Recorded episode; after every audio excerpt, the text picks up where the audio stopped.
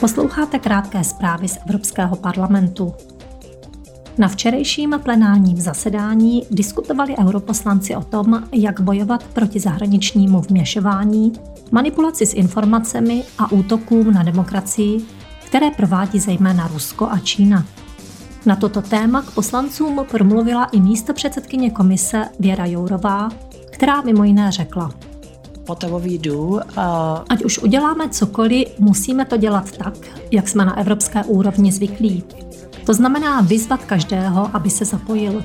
Ať už politiky, nezávislá média, organizace občanské společnosti či občany.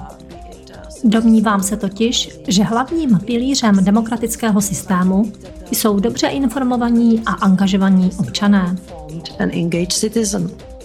Jourová přislíbila, že Evropská komise podnikne další kroky k zajištění ochrany EU před zahraničním vměšováním. Ve středu si europoslanci vyslechli také projev prezidentky Gruzie Salome Zurabišviliové. Vyslovila se v něm pro sjednocení Gruzie s její evropskou rodinou.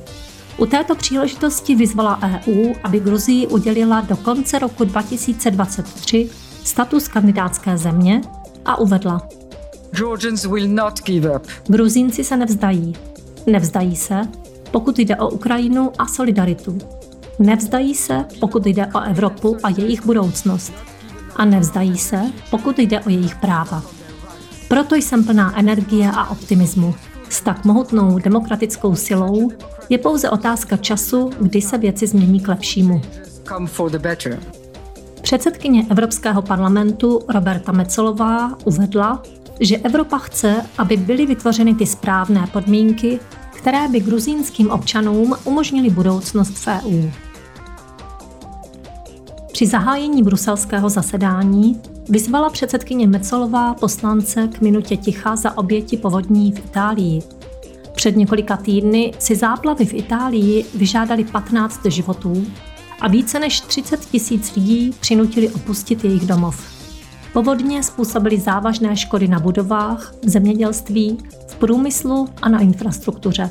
Roberta Mecolová dodala, že Evropská unie aktivovala mechanismus civilní ochrany a Itálie požádá o pomoc z Unijního fondu Solidarity.